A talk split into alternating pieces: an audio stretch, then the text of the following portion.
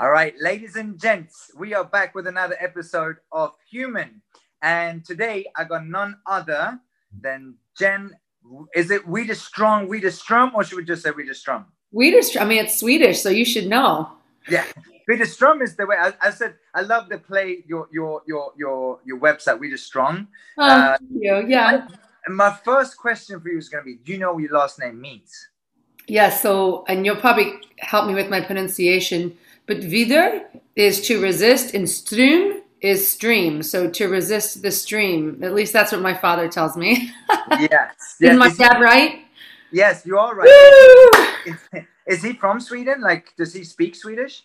Very little. Um, you know, my my grandfather, my dad's dad, was first generation in America, so he came with like very little uh, to Chicago. He had like some August lily bulbs in his pocket and that was that was wow. it. Yeah, yeah. That's really cool. And to introduce a little bit further for those that don't know, um, Jen, you were one of the coaches for uh, Biggest Loser, and you were one of the gladiators as well. Yeah, that's that's that's as as I get older, when you look at both shows, which were pretty mega, everyone's just more excited about American Gladiators. They're like, okay, great, you're a coach on a massive television show that millions of people watch, but you were Phoenix? Like, they don't care about Biggest Loser. It was, I gotta tell you, it was a blast, especially since, I mean, I'm of the generation, which you are as well, you know, the 80s, 90s when you had the original gladiator. So, I mean, I dressed up as a gladiator in college when I was bartending in Chicago. I mean, when I auditioned, I literally sent them one of my Halloween pictures dressed up as Zap. I'm like, I have the outfit, you should hire me. And anyway, so obviously it worked out, but it was a lot of fun. So being being on a show like that, um, when it's it's competition and obviously you're playing a role. It's it's it's some acting to it. How how fierce was the competition really? So it's it was full go. It was full on. I mean i can't speak for every gladiator. I mean i would imagine you know gina carano still carano is still a good friend of mine and obviously in the fighting world so she was the og like female badass. But um I would imagine it was less hard on her. Like as a professional fighter, she I mean, she just was like her strength, her power, her skill in the, her own sport just lended so well for gladiators. Where I was like, hey, did some college track, um, still still lift in the gym, mostly bartending now. Uh, so I was like, I was ferocious. It was like my ego that kept me on the equipment because I was out of all the gladiators the most normal sized person. Mm-hmm. Um, yeah, I was. I, I had some. Some of the contestants were bigger than me, so I felt like I was almost the most beatable. And so I feel like the contestants would want to go against me because I thought like, oh, she's easier than Gina Carano, or like, you know what I mean. So so it was uh, it was ferocious. It was it was it was all in. And girls play dirty, man. Like those contestants, they would put like oil on their legs so on the wall you couldn't hold the grip or they would pull my my top my gladiator top down. So so thinking if i'm on the rings i'll let go because my boob is out but i just my boob just hung out hung out for a while while i finished the event because i didn't want to lose. So anyway the live audience got extra um, so yes very competitive. So and and between the two shows which one did you enjoy the most Oh God, it, it, it's just completely different parts of my heart. So American Gladiators, I got like dope hair, dope fun games to play. I, I, you know, uh, and my team was the Gladiators, so like all kinds of different personalities from different walks of life, and it was like such a blast every day. Biggest Loser is the part of my heart that like I feel like I'm destined to be on the planet for, really learning about the human condition, being there, helping people sort through it, and therefore allowing other people to learn through our conversations and experiences on the show. So I loved it, but man, those those were hard days. Those were hard days and long days, and worth every second and worth every relationship I built. But I love them both for different reasons. It's so funny to look at, at, someone like you because, like like you just said, you won you you you were an athlete but you didn't come up in fighting or bodybuilding or you know miss fitness but from just from what you just said with, with the gladiators you seem to have this mental resilience that that that that will make you know any competitive person uh, intimidated mm-hmm. to, to a certain extent, and and not everyone's born with that. Where does that come from? Gosh, that's a great question. Um, I think, you know, I don't think you necessarily have to be born with it, but I think it's like a muscle that you have to work like anything else. You have to put yourself in situations that are uncomfortable and scary in a performance aspect in this case until you start to believe in your outcome more than the other person's. And I think I mean look at look at myself. I was a gymnast, right? And for years I would just I would get like low sevens on the beam, fall, fall. I was so nervous. I I, I just was so terrified of the beam. But when I got to high school, you would do sometimes two or three meets a week. So I had to face that beam in a competitive interaction uh, and experience three times a week. So then I got that frequency and then moved me to college hammer throw.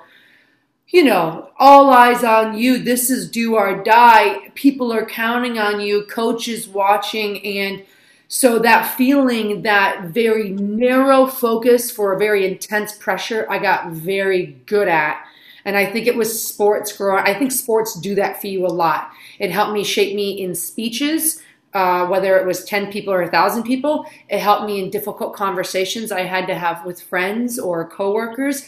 It's that very narrow focus with high, high pressure that I think that as you just are, if you're willing to put yourself in front of those sets and reps, it's they're although mental, you start to build that resiliency. You know, yes. that's it. That's it. I uh, I wanted to speak to you uh, about your gymnastic background because um, it's something that I always say that I wish I had grown up. Had I known what I know today, sure. gymnastics, wrestling, yeah. and and ballet and track and field are you know they build such a such an amazing foundation. And you kind of answer the question: Is that gymnastic background uh, does it play a big role in, in what you do today? And would you say as far as as, as the resilience is that it or or or your base for fitness or a combination of it all so i call it physical literacy it's two words i put together that make the most sense for me and it's being familiar with your body being literate with movement where your body is in shape where you are when you turn over where the ground is where the sky is how long your arms are you know all these little things and listen, my parents both were uh, worked in high schools as administrators and coaches. My mother was gymnastics, volleyball. My father was football, wrestling. Oh, so wow. they put us all into, you know, it was like community, like uh, what am I thinking of? YMCA, Park District classes when we were three, four, and five years old. Now, my my sister is tattooed, musical, very, she is so Swedish Danish. She is, you can't see the muscle, but she is stronger than me, right? Oh. She, she's not, you should, if you see her run, she looks uncoordinated, right? Like she is not this physical dynamo in that way. M- me, I'm more the athlete. And my brother, six five, I don't know, 270. Um, and he's kind of a mix between my sister and I, and I, and I, and I break down our body types because my parents started us all in that level.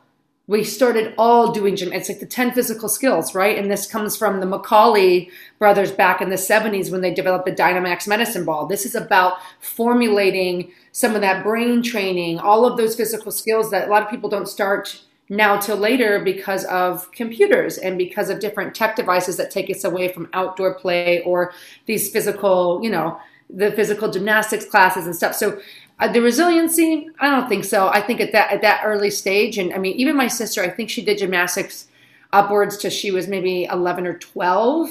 Um, it's just you feeling like good and, and, confident with the movement and motions, the inertia in your own body, uh, and I think it lends to. I mean, my sister is prolific in clarinet, then she taught herself saxophone, then she learned the drums. I think it all originates with being um, comfortable with your body. And I guess another way to say that is not fearful of movement in, because I think a lot of people get, um, they feel the word they're going to look foolish. How about that? Right? Mm-hmm. Like, is this look right? Am I doing this right? So it becomes this barrier to entry and people learning things that are physical. And, and I think that's why starting so early is more of a physical foundation, as you put it, versus just the mental resiliency. and that kind of just developed as as part of it because that, from what you're saying then your nature versus versus nurture right? You it seems like you all have it in different different fields today. Yes. oh yes. Absolutely. Absolutely. But like we also you know my parents are in their 70s and still have grow their own vegetables. So who do you think was carrying the water pails and pulling the weeds? It was kristen eric and jenna. We were doing it. We were doing all of it. So we had they're like hey i'm like how many more till it's done like that's that's the that's the that's what we were taught. So you know those are the pillars of how we were raised. But as far as physically speaking you know i i i, I that's why i encourage parents to to to get into that. And i think it only comes up now. That's why pe's out of school and pe out of out of the regiment for curriculums that are is just it's heartbreaking to me because i think we need it. Anyway that's a whole I, other tangent. No but i'm completely i completely agree with you. I think it's you know i i, I think you and me are, are somewhat biased but at the same time you know what what develops you know the, the the, the fear of failure that you you spoke about as well you know not playing sports because sports is constantly failing right? And the social aspect and just movement that the human body is meant to do i, I completely agree with. Taking out pe out of schools is like the, the, craziest thing that, that you can do and it only seems to be happening in this country which is the country that's also has the biggest problem of, of with obesity so um, but when it comes to um, working with with with other athletes like you did on on on on um, the gladiators, like like Gina Carano. Uh, we've had some other strength and conditioning coaches on here. Um, what what would you say dealing with with combat sports, which to certain extent the gladiators were, right? And and working with someone like Gina for I think most people that watch the show might be slightly too young to know Gina. Gina is, but you know, she was the you, you're right, the original badass female fighter Yeah. What would you say from looking at fighters is tends to be their biggest issue or problem or weakness? And have you dealt with any other fighters? Have you ever worked with any other fighters except Gina? Yeah, I mean the ones that I've known across the board. Uh, you know, living in uh, Denver, Brandon Thatch became a good friend of mine. He was a great striker, great fighter. Um, helped him a little bit. He had some injury that he had to have surgery on his back, and then he had something with his hand. So just teaching him a couple ways around the gym because as, as a mover, you're dying to continue to move. Um, what I think is so critical, and I, I don't want to call it a uh, uh, um, uh, I can't remember how you said it. I just think one thing that's so critical in those combat sports is your instinct. That's the one thing that I realized why I was that I really struggled with on gladiators because I was doing combat in such a you know more controlled format. I'm not in the octagon. This is not a real sport. This is not you know this is not a sanctioned event. Um, although there were obviously rules and standards we had to follow. You really got to trust your instincts, trust your training, trust your body will last, trust your body will go, trust you know you can close the distance. And Brandon, you know, would always hold pads for me. And when I would mess up, I'm like, I would like my hands would go down. I'm like, oh fuck, you know. He's like, no, go, and he would just come at me. He's like, go, go, hey, let it go, let it go, keep going, keep. and he just helped me break that. It's more than the voice in your head. It's that stop. It's that pull the emergency line on the bus. I'm getting off. It's too hard. I'm messing up again. And when you have the, the best way I can equate it is almost like in Olympic lifting if you're talking to yourself while you're moving that bar, it creates a traffic jam. You, mm-hmm. you, you can't you can't talk think as you go. It has to give yourself a cue and go. And for Brandon, it's like holding that space and that dance and that instinct and reading the other person and trusting that. And that's something that's an element that I've seen in combat fighting. You know, Gina, I never trained her, but just as she worked with me and the way she would move, it was just, it became effortless because she was so entrusted into her own body and her own form and her own training. So that was something that really I, I pull from the sport of, of combat training and, and pull because I'm looking for perfection and Brandon's like, go, go, go. No, no, no, go. And he's like, I'm gonna hit you, like go. you know what I mean? Because it comes right at you. It's it's uh, you made a very good uh, comparison, and that's I use the same a lot of times when it comes to Olympic lifting and CrossFit. Obviously, that's been very big um, and a lot of, of fighters would do it. I'm not saying it's wrong, but it's I think it's it's a portion of what we do. But what you just said in, in Olympic lifting, everything has to be perfect. your posture is perfect, your balance is perfect in order to to get that heavy weight up there. Whereas in fighting, nothing is ever perfect, right? right? And you just have to accept it, and and and that's part of it. Well, that's interesting, though. I would beg to argue with you that Olympic lifting. I mean, I've never had two lifts that feel the same. Everything okay. just yeah, they're just millimeters off. It's like oh, the pull was good, but then the pocket was weird, and then I rushed my elbow, and then ugh. So every time there are all these nuances. I mean, every once in a while you might get a you might get a sweet slice of that lift, but it, it becomes there is variation. And so it is the mental game. But I think what's fascinating to me is what happens to you biologically when your brain starts to get in the way. So if I'm with Brandon and he's holding pads for me, and I'm like, oh fuck, I'm messing up. I, I strain my breath. I take my eyes off my opponent. I I will literally turn and walk away from him. So I'm like, I just need a second, you know. I would get distracted. I would make excuses. I would, um, oh, how, um, d- diffuse my anger or his coaching by making a joke, by being self-deprecating, by, you, you, know, you you create, and I'm like, and I you get out of the rhythm. So now he's been working me to a point with my muscle fatigue, with my breath. We're working on these things, and all my precision breathing and and and just all the cueing he was giving me goes out the door because I mentally pull myself out. I yank. So it's interesting when you think that's why when you when you mentally get in the way, you start to lose those connection points. Whether it's an Oly lift, whether it's a I mean, gosh, it could be a, a you know 400 meter hurdles race, whatever it is. You got to make sure the the mental is bringing you closer to that instinct versus separating that's that's a very good way of, of putting it. And you mentioned Denver, and you used to. We spoke before we started this, and yeah, you were in LA, then you moved to Denver. Now you're in LA again. What brought you to Denver?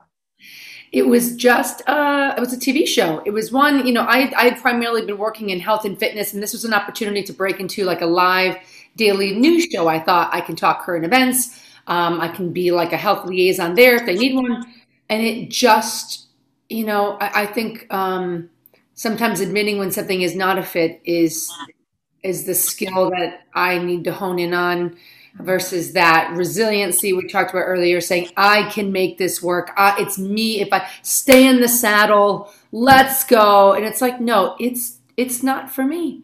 It's I you know I loved who I worked with on the cast and I love Denver. I mean I bought a house there. Like I still I have a I mean I love it but it wasn't for me. So it was almost I feel like the the the uh, carrot that got me out of LA. I was like, "Ooh, another TV show. Let me do that." And then when I was out, I really kind of got a chance to slow down and recenter and decide what's next for Jen. So, so what's next for Jen? well, it's funny. I think that when you start to uh, I, lo- I mean, I'm, I'm sitting at a desk, and I think that my life in LA was like it was just stacked with books and papers and things, and that I had to do and to do lists and when you get a clean slate, you could decide to go what not only what goes on your desk, but what's front and center.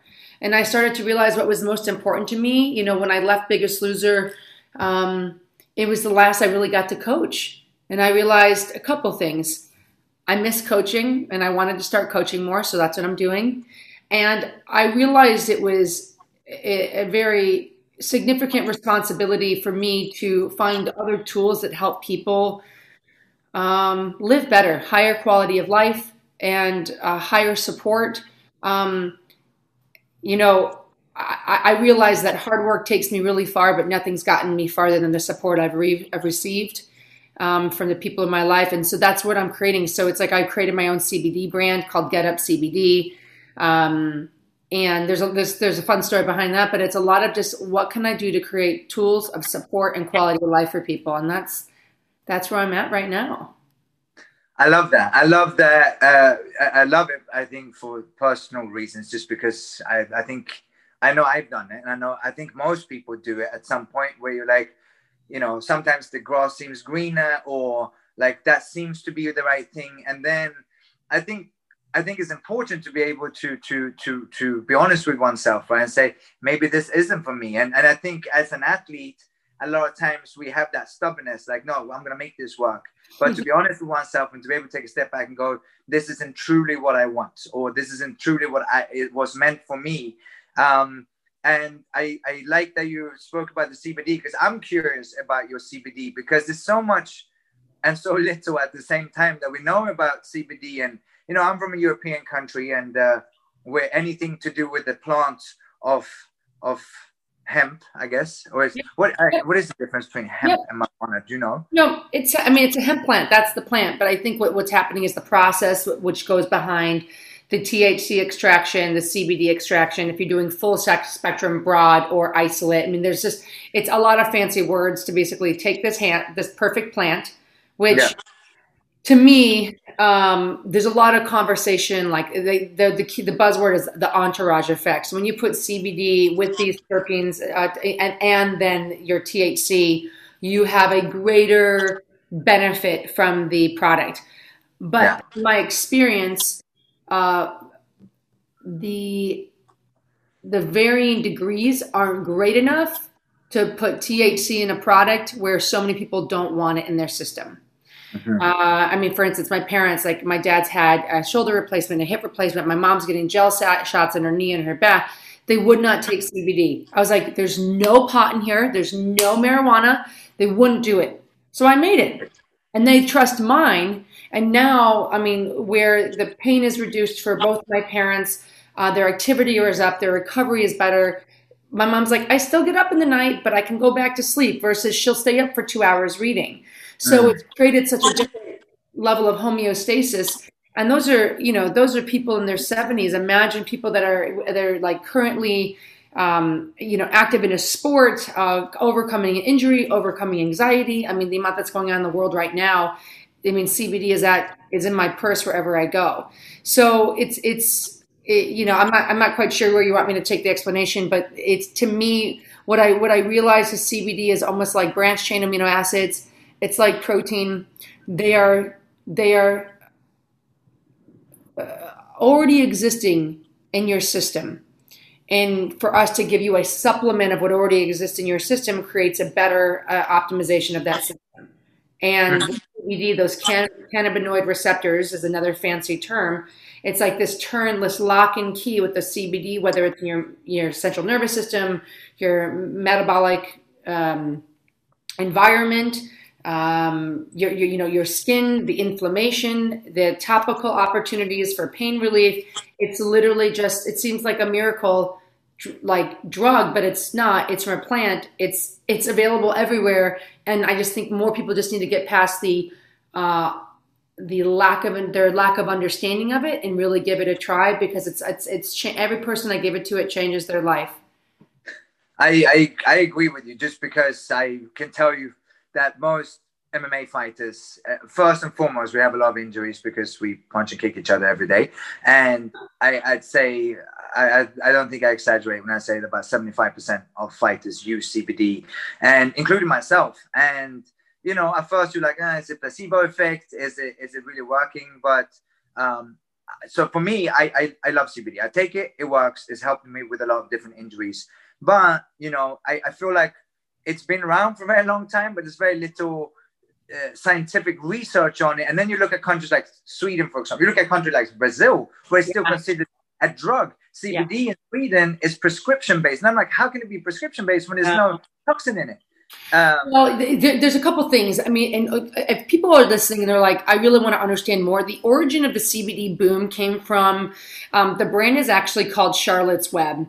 And it's because this couple had a daughter, her name is Charlotte, and she had, it was a, I'm going to decline that call. I'll say that sentence again. Um, it was from a I was going to say, sorry, can you bring it up a little bit, the camera, just so we can see your hair? There you go. Oh, there you go. Oh, yeah. I didn't even know. Yeah. Um, so the the company came from. Uh, sorry, it was founded through this couple that had a daughter. Her name was Charlotte, and uh, she had a neuromuscular disease. It was either um, um, epilepsy or um, it wasn't Parkinson's. She she was having she was having palsy issues, and so they started experimenting with their own child because of the, the pain, the stress they saw her in. And what it broke into is this massive amount of science and research around how the CBD was um, an incredibly important and critical supplement for those that are living with a neuromuscular disease. My friend's mom has Parkinson's.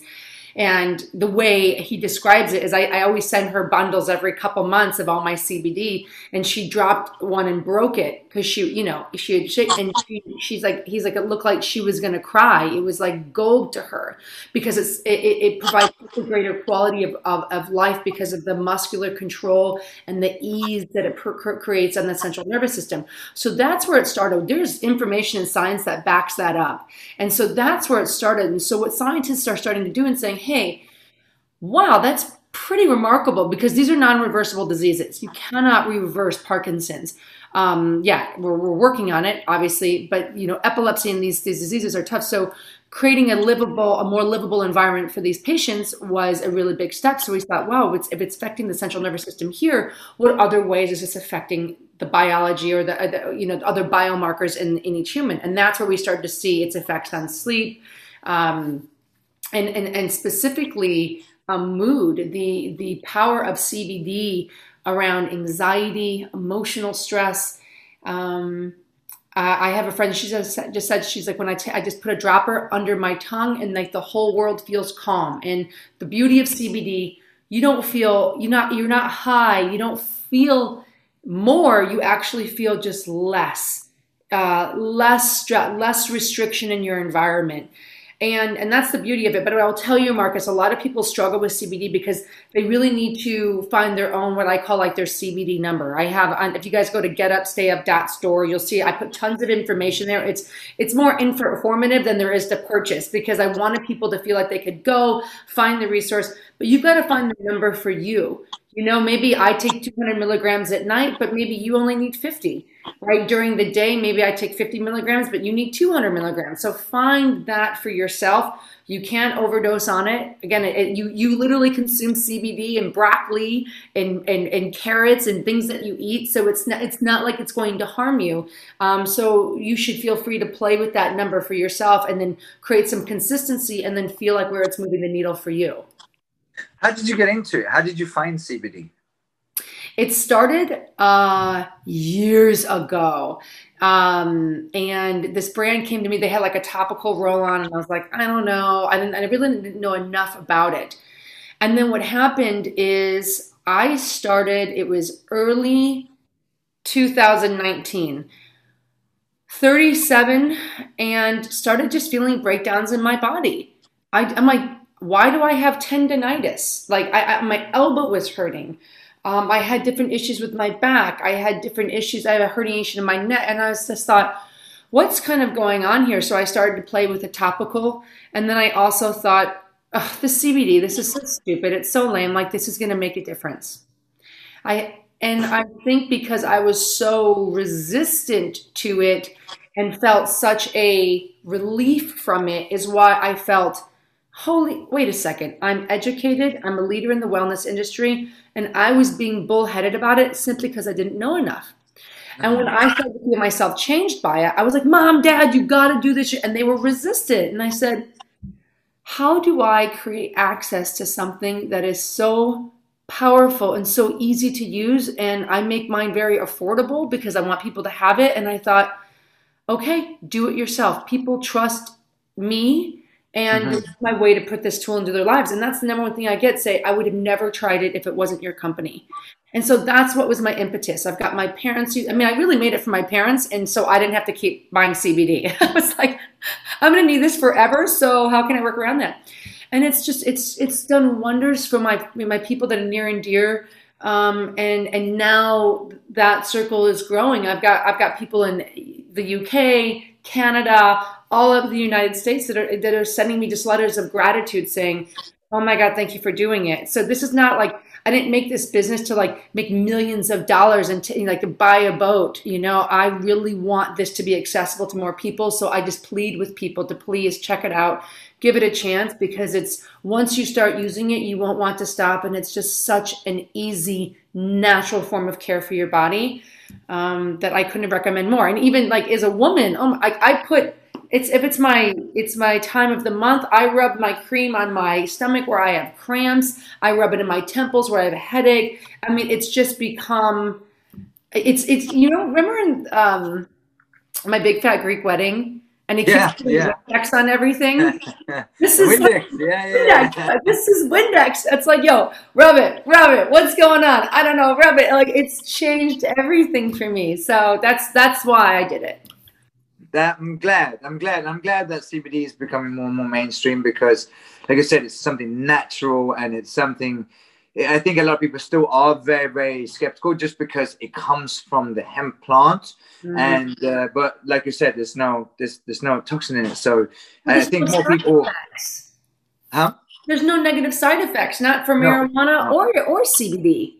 No, no, no, no. I, I completely agree with you. And for anyone that wants to research it, what's that website one more time? Oh, it's getupstayup.store. I love it. Yeah. and then and then you do you do I, I asked you know the question i got a few questions that i don't even know for you i don't even know Oh, what it means. do it. yes so uh, I- i think it has something to do with one of these american sports that i don't know anything about um, and uh, i'm gonna see if i can find it here so as you guys can tell shane is not shane is actually mammoth right now. And so um, let's see if i can figure this out. it's the same thing with with my if you look at my background here right now everyone's like oh what a beautiful background. No it's not a beautiful background. It's well it is a beautiful background but it's there not because i put it there. It's there because it was there when i opened up and i don't have to get rid of it. And normally Shane, shane's been in this for so long so he's good at that stuff and clearly i'm not so Dude, let's Tech see. stress. Yeah. I'll, yeah Let's just you Yeah. stick with sets and reps and coaching. Uh, here we go. I uh, now let's see. So one of the questions was about this. Um, uh, I guess it's something to do with a sport, to- toxins, or let's see. I can't do this on my computer. I have to. But what first and foremost, carb cycling is one of the most reoccurring questions I got. Oh, Carb cycling. Why? How? What's the purpose? What does it do? That was the. So let's just roll all those questions into one. What is this thing that Jen does? Okay. The carb cycling challenge. Okay, so this is great, guys. When it comes to any way of eating, it can be keto, it can be paleo, it can be carb cycling. These are tools, not rules. Keep that in mind. There are ways to basically create a if because most people come to me in in in, in search of a uh, hopeful weight loss. I have a few people that are trying to gain, and that's a slightly different formula. But what we do is we take your basal metabolic right rate, like what it takes for your body to run and burn and, and work. We, we look at your activity level and we find a number and that says this is what Marcus needs to be fueled for the day. We put it at a slight deficit, which is how weight loss occurs. And what I do with carb cycling is I just found it to be the most effective system, livable long term system to give you some uh, structure, but also some play in your life and in your nutrition. Because what I found, not only in my own personal assist, uh, um, experience, but as I've coached people, I realized that I'm I'm never going to give up beer. I'm never going to give up pizza. I'm never going to give up sandwiches. I'm never going to give up Indian food. Like these are things at 38, I can guarantee you, I'm not I, I'm not willing to give up. But I'm also not willing to give up my health. And so Right. what I found is this wonderful way to balance. You have a few low carbohydrate days, which mean on those days I bump up your protein and your fats. Fat would be your energy source that day. And then on one day, so I'll go like a couple days low carb, then one day high carb. So now we bring the fat low, your carbs and your proteins are up.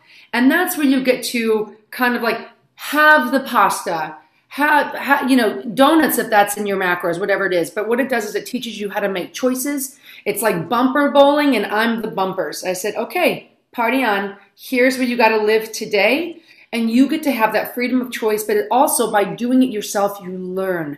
I want you guys to learn what's in, what you're eating. And when you understand that and how you're fueling yourself, all those questions of like, I don't know why I can't lose weight. I don't know why I'm plateauing. I don't know why I don't have energy. I'm working out so much, but this is what's. You answer your own questions because you see what's going in. You're like, whoa, I've had only 50 grams of protein. I'm at 200 carbs, 200 fats. That's a lot of energy for what I needed for today. Got it. Okay, so I think it just invites logic and invites curiosity around your food patterns. And I think it, it, curates a really livable process for you to not only have the things you like, but lose weight while you're doing it. And that's why it's so effective. And, and my carb cycling challenges, I make them 30 days. So you're engrossed with me for 30 days. I, I walk you through each week. I'm very connected. And then it's almost like you kind of get to graduate from Team Jen and you get to go into the world and do it. And I have people that join my challenges again, that they join my app. They, and that's the other thing, having the accountability partner, just being like, am I doing this okay? Do I got this shit right? Am I, it's, and, and it's, it's helpful to have that like hand on your shoulder saying, yes, you got it, keep going. And I think that's, that's what's, I mean, work is always easier with two shovels. And I think that's why I like the coaching aspect of the challenges. Um, it seems like it keep coming back to numbers, which I love because numbers are very black and white; they don't lie. Mm. Uh, and, and, and it seems like uh, the, the, way you explain is almost like you're budgeting, right? You're learning yeah. from your own budget. Um, and then and then you might as well roll straight into your app. So you do the 30 day chop. It's funny, my, my wife's here and she just said, I do reverse carb cycling, meaning she just she just eats pizza and, and carb, but she works out one low day. so uh, so uh, the, as far as uh, as far as the app, how does the app, your app that you have, differ from, or is that like is that is the Carb Challenge uh, part of the app? It's honestly what I'm again. You asked me what I'm doing. I'm finding ways to create tools and support for people so they can have a greater quality of life and they can start to take the reins on their future. That's it. So my app, it's an interface where I give you programming every day. Um, but really, what it is, is it's structure for you. It's a connection to me and to a community. Because, and, and I and I, I, I launched it right at the beginning of COVID because I thought people people need support more than ever. You know, yeah. we yeah. need each other. We need to know that, like, it's just like that, like temperature check. Like, did you did, was that hard for you too? Okay, whew, because that was really hard for me. Right? It creates this sense of belonging and connection, and these these just checkpoints in in our own you know in our daily lives that kind of seem to be rolling in one after the other. So it's been fun because in the app i've you know i, I do i coach on zoom and i've got you know little i've got it's almost like a it's like a facebook page in the app and we get to interact. And it's funny i get people saying that like i never thought i'd have like digital friends. And i really have i've got friends and that you know like i mean i have a gal in spain and uh, Marina, she's just, you know, she was ahead of this before we were. So she had been quarantined forever. And I did this like yeah. workout where we all had to wear like a print. And she wore, wore leopard, leopard. She found blankets. She put leopard blankets on her car, uh, her carpet, her, her tables, her, um, her couch. And, and, and she just was like so excited to be a part of something that wasn't just the four walls of her own experience. So it was just cool. So that's what it is. I mean, I, I think that there, there's a there's a great statistic. It's it's when you are on a team, you are 65% more likely to not only stick with it but reach the goal successfully, and that's a massive number. 65. Yeah. It, it, it's. I mean, listen. If I t- if I said, okay, Jen, I'm going to get out of bed every day at 5 a.m. and work out, I would tell you I would probably get it once or twice the entire week. If I mm-hmm. knew I was meeting you, Marcus, Mm-hmm. I would not miss a single day, not one. I think our our workout that we are gonna do together is gonna have to be at five a.m. At five a.m. No, don't do that. Was just an example. Don't make. We're gonna do a boot camp. Oh, I just saw boot. we have the same boot. Look, let's see if I, I'm not. Let's see if I can get my foot up here. Yes. You have the pump. Yeah, I do have the pump. Look at that. Gosh. I, I want to hear about that. I just have to, for the record here, I'm getting into trouble here by, by Michelle, my wife, because she was in the background here saying, uh, she's like, you just made me sound like a fat mess. Um, she does reverse carb. She, she was endorsing what you were saying, as in she loves it. She does reverse carb cycling, but not that I, I, I misunderstood it. So I'm the dummy here. So I just want to I just want to clear that so I can.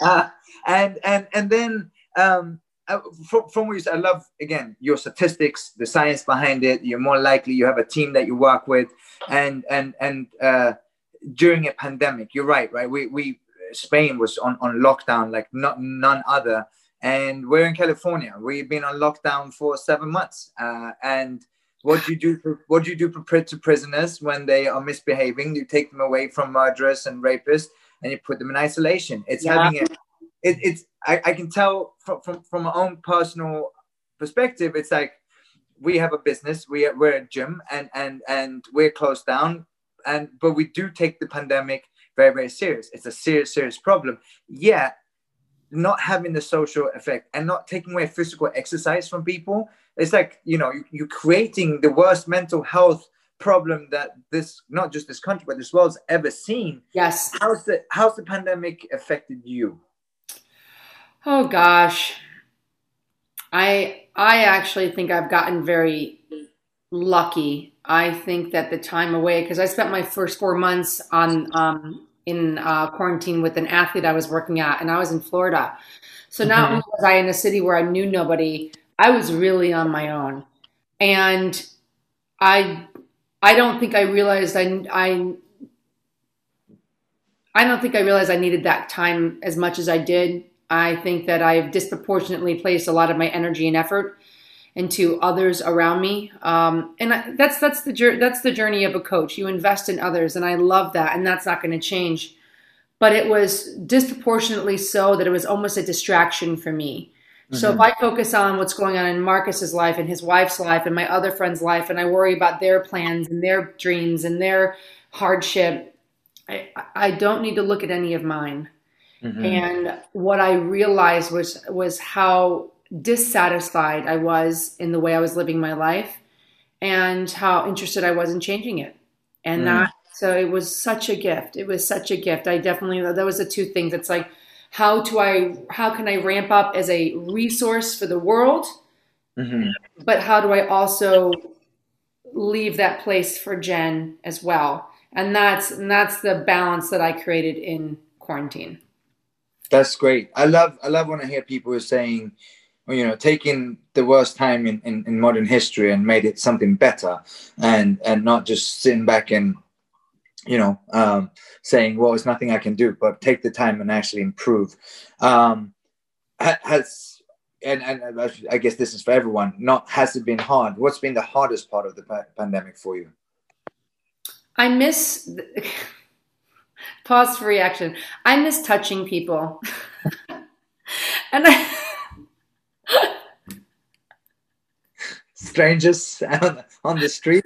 Seriously, like just you know, and I don't. I'm not like talking like rated R. I mean, I, sex is sex is a blast, but I, I mean just seeing a friend and hugging them, mm-hmm. and you know, uh, touching it yeah like i mean literally where was i i was it, it, I, it was somebody on the street and I met, we were at, a, we were at like a walk, crosswalk and now we had met, I was like, oh yeah, I did that. And I was, I'm Jen. And I was like, oh, um, cause I was going to shake their hand. And it was like, sorry, dude. Like I, you know, and, and so I miss that exchange. I miss that. I miss being I miss being at concerts and bumping into people. I miss that kind of touch. You know, I miss training with my training partners and then it sounds stupid just spotting me.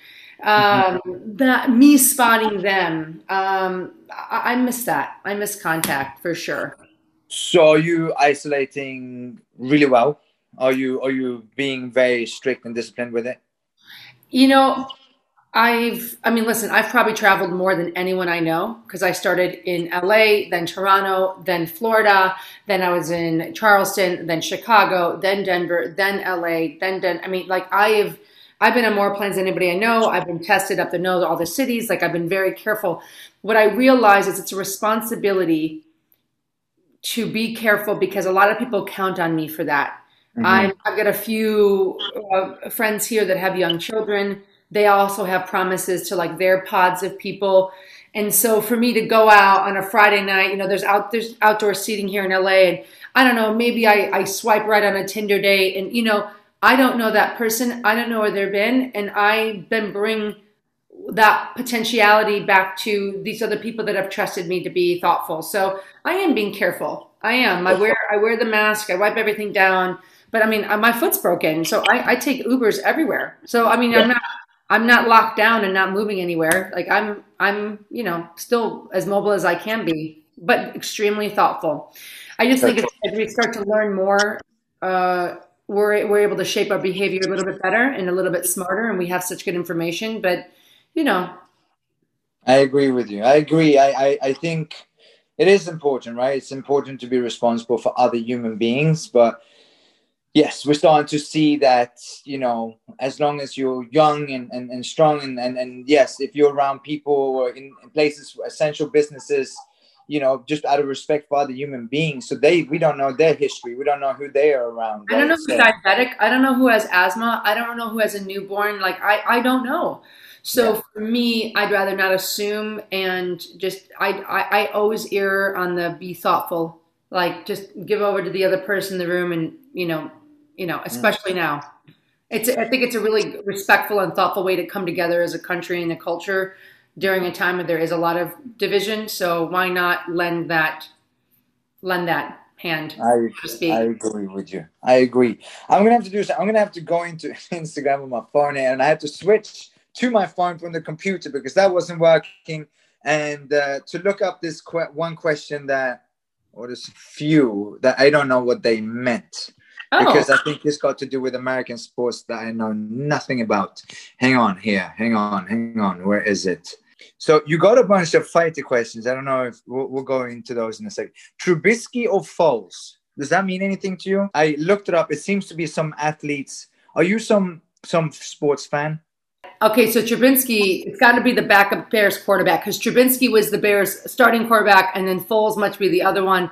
Yes. I mean, I'm I just know. looking up on the side. I, I thought I'm like, okay, here's some American. Uh, you know, I'm an ignorant European, not knowing what's going on, but okay. So, I mean, listen, I just want to get Robbie Gould back. So that's my answer. Neither. I want Robbie Gould back. I want our kicker back. So that answers that. So it's football. It's not basketball. No, it's football. It's okay. Chicago Bears. Okay. Okay. Yeah. I just something.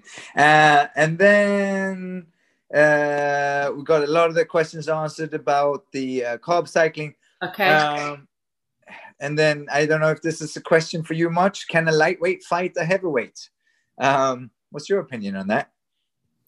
I mean, didn't we used to do it back in the MMA like 20 years ago? Wasn't that like OG? Like, didn't matter your weight class? I mean, I don't see why not. I think that there is I mean, power is real, but I, I mean, what was that crazy fight? The guy that had the blonde hair, he was massive and he fought like a normal side. Like he fought, um, it was the last crazy octagon fight. You got to know this, Marcus. Back back in the days, that one of the no, like ten years ago, it was like a publicity stunt, and it was Randy Couture fighting that really big blonde guy. I mean, uh, uh, Tim, Tim. Um, um, someone's oh, uh, Brock, Brock Lesnar. Brock, yes, yes. So the answer is absolutely yes, absolutely. I don't see why not. I think that I mean, there's a precision that that that I mean, you would know more than me, but I think precision takes you more than farther than power. Um, power is important, but I mean, I think it's a blast. I think that's what that's when MMA was so exciting because you had like okay, jujitsu heavy, boxing heavy. It was like Street Fighter. You're like, okay, let's see what skill sets. And now everyone's so well rounded. And I, I, love the fairness of the weight classes because it, it does, I think, make for an interesting battle out there. But I don't see why not. So yes.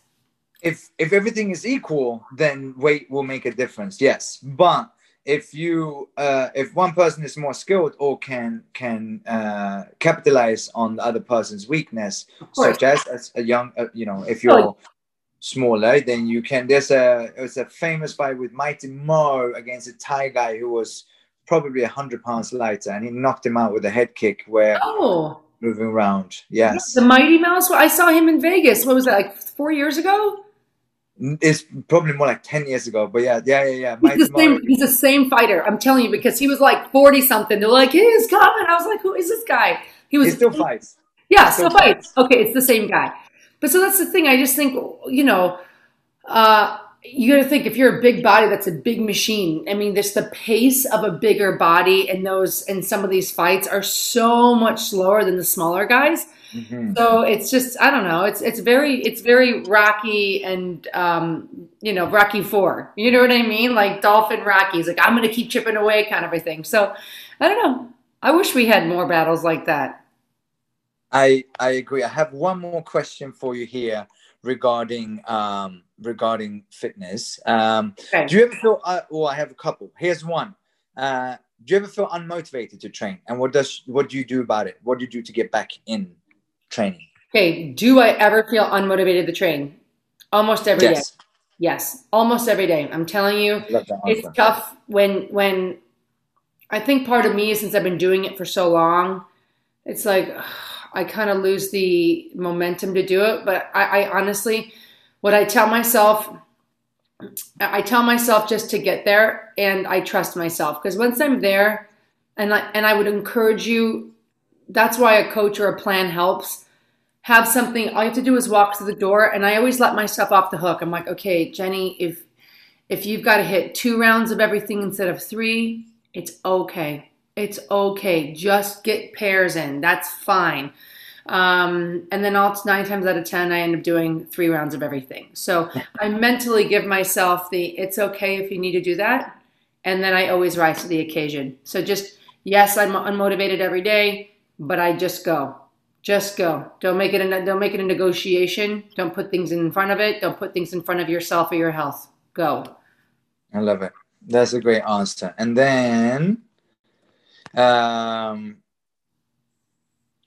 how? Here's a great question, actually. Um, I also just realized it's from my my wife again. She's a big fan of yours, by the way. I think it's the first time she's listening in to one of our This podcasts. is hey, Uh, new you are every day here.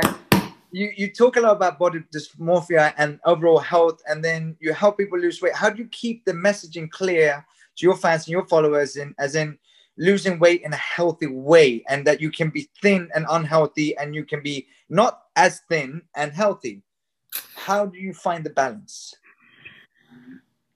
I think we're we've just what I've noticed at least in especially in the last five to eight years is we've just somehow skewing from center into these very far right and far left spectrums of what's allowed and what's okay. and it's because everyone is kind of looking at everybody else's paper for the answer. What what's what's appealing, what's beautiful, what did the Kardashians change on their face or their body this week? And you start looking for the answer outside yourself, and it's always going to lead you down a very dark path. And so the answer to the question is I think really looking at what what I think if you feel good, you're going to look great. I think we all know that if you order and eat the whole pizza, it's not going to be a really good night or the next day for you, physically or mentally.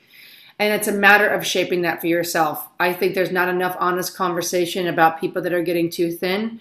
Um, I don't think there's enough honest conversation about women that are staying very obese and think it's like, hey, my body, my life, my way, accept all shapes, shapes and sizes. It's like, you're very unhealthy. I don't agree with it. I don't. And Yep. and and there are. I mean, my sister is so full figured and so beautiful. Like I think she was a size four, which is what I am when she was like in fourth grade, right? Like my sister's and my sister's not fat. Mhm. So it's a matter of really looking at your shape, your body, your health, your way, and not getting those lines crossed with other people. And I do. I used to. I gotta tell you, I used to hate my legs. My legs were my the attribute on my body that I hated the most. And it's because nobody else had legs like mine. I thought, oh my God, I'm so big. I, I have to get bigger pants. I rip the ass out in the back if I, you know, if I'm like, a, you know, dancing too hard. And I was just resenting my legs. And then I realized I spent so much time wanting to look like everybody else's legs. I forgot what my legs could do for me. I forgot how strong they are. I forgot how beautiful they are. And now they're like one of my favorite things.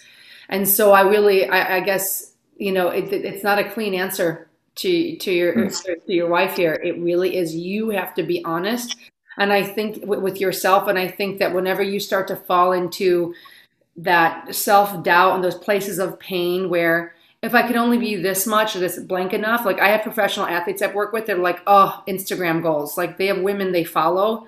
But I'm like, you want to look like her, but you are the best in your sport. And your body can't do what it's doing if you look like that. You know, like so it's putting value in a different way.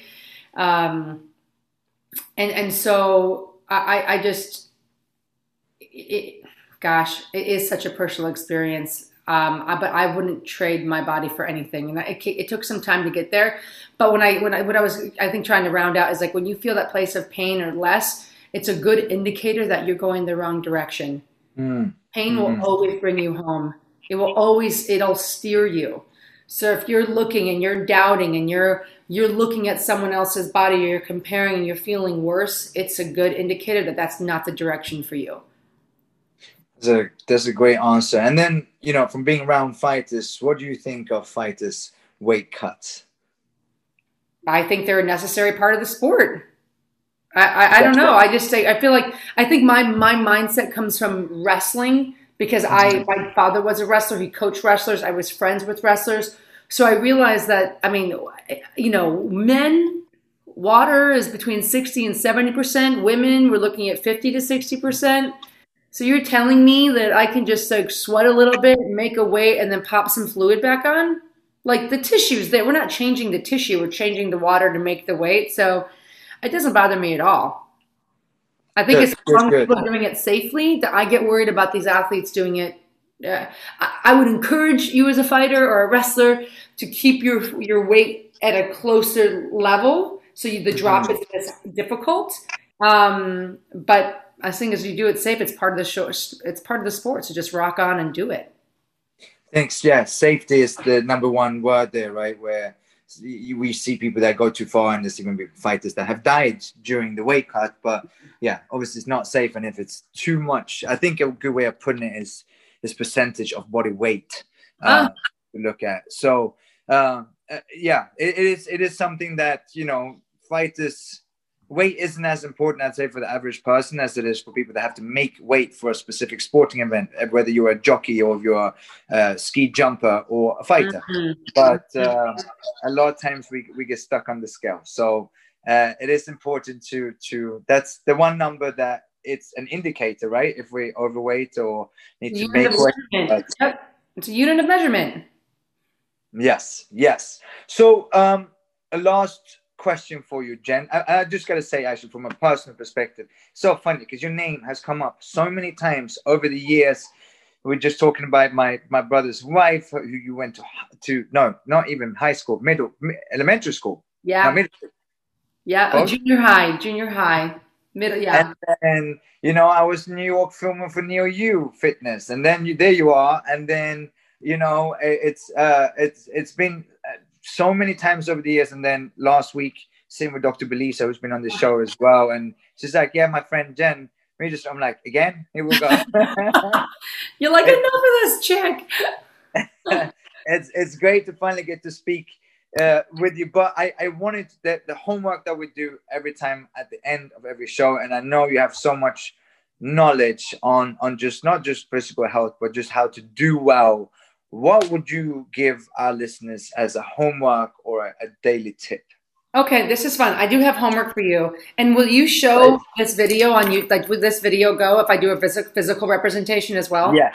Okay, so I, am gonna, I'm gonna promise you that Shane's gonna make that happen. Okay, okay. So this is something that, as I was alluding to earlier, everyone about finding that balance between my purpose and being a resource um, and being a leader in that way, but also being a leader for myself and investing back into Jen. And I did the, this goals exercise that really made a difference. Um, a friend of mine took me through it, and I'm going to take you through it right now.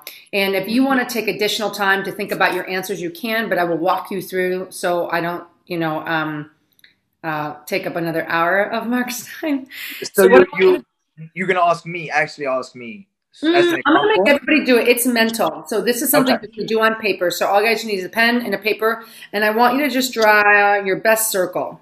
Okay, just draw a circle on your page, just like that, and then draw it into six quadrants. So like a like a pizza that's only has six pieces. Okay, just like that.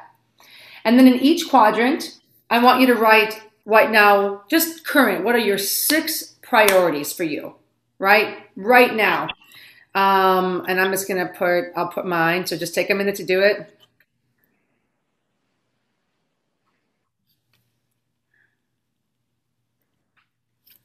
Mm. What are you? Are you putting yours right now? Yeah, I'm doing it. Yeah, I'm doing yes, it. I love it. What uh, are you putting on there? I'm putting um, service, mm-hmm. learn, mm-hmm. health, love, God, a lot of people call me today. Um, creation and family. And this can be anything. This can be deadlift, um, you know, uh, my ki- kids, my kids' education, uh, whatever your six priorities right now. So it kind of looks like that, a little piece of paper. And then if you look at the zero, this very center that where all the lines cross, that's a zero. And at the outside of your circle, that's a, that's a 10. So in a scale of one to 10, you need to mark out how much you're satisfying these priorities in a scale of one to 10. Mm-hmm. And so boom, boom, boom. Okay. And I'm doing mine a little quicker uh, so you guys can see it. Okay. So I've got these dots all over my page.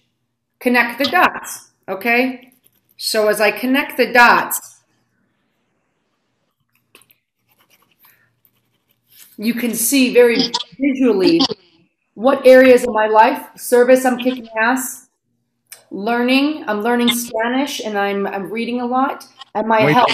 I'm doing really well on these 3 mm-hmm. Love, I'm single. I'm not trying to date. I'm not putting any effort here, and I'd really like to. So, love is a big one for me.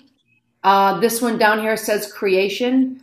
I'm trying to get myself the courage back to start writing more. Um, just just tapping into the the left brain of myself, the creator, different like new programming, you know, stuff like that. And then family. Like I haven't seen my family in probably eight months, but I'm mm-hmm. trying to FaceTime with them. So right here, where you see the disparagement in your your kind of like octagon here. Yeah, yeah. for your yeah. I need to set goals in these three areas that's what I'm going to focus on. And so, what I encourage you to do at home, where you're seeing a lot of vacant space in those areas, mm-hmm. that uh, and people sometimes say a one, three, and a five year goal. I say a one, three, and a six month goal. Let's get immediate. What is something that you're going to actively do in the next month, the next three months, the next six months? And that's going to start to bring your awareness to areas in your life that are really important to you, but it's but you're not putting structure around to really start to develop it. And so when you do this, you'll be surprised what starts to open for you. And also you feel such a sense of pride and sturdiness in yourself because you're you're pouring back into your well because this is what's important to you. So that's my homework. I think that's a great exercise to do. That's a really, really good. Unfortunately, we have mostly male listeners. I'm thinking most of them are going to go, "Oh, she's single." That's what they heard from that. but but but I think that's a really, really good exercise and a really good way Danny, where where can listeners find you?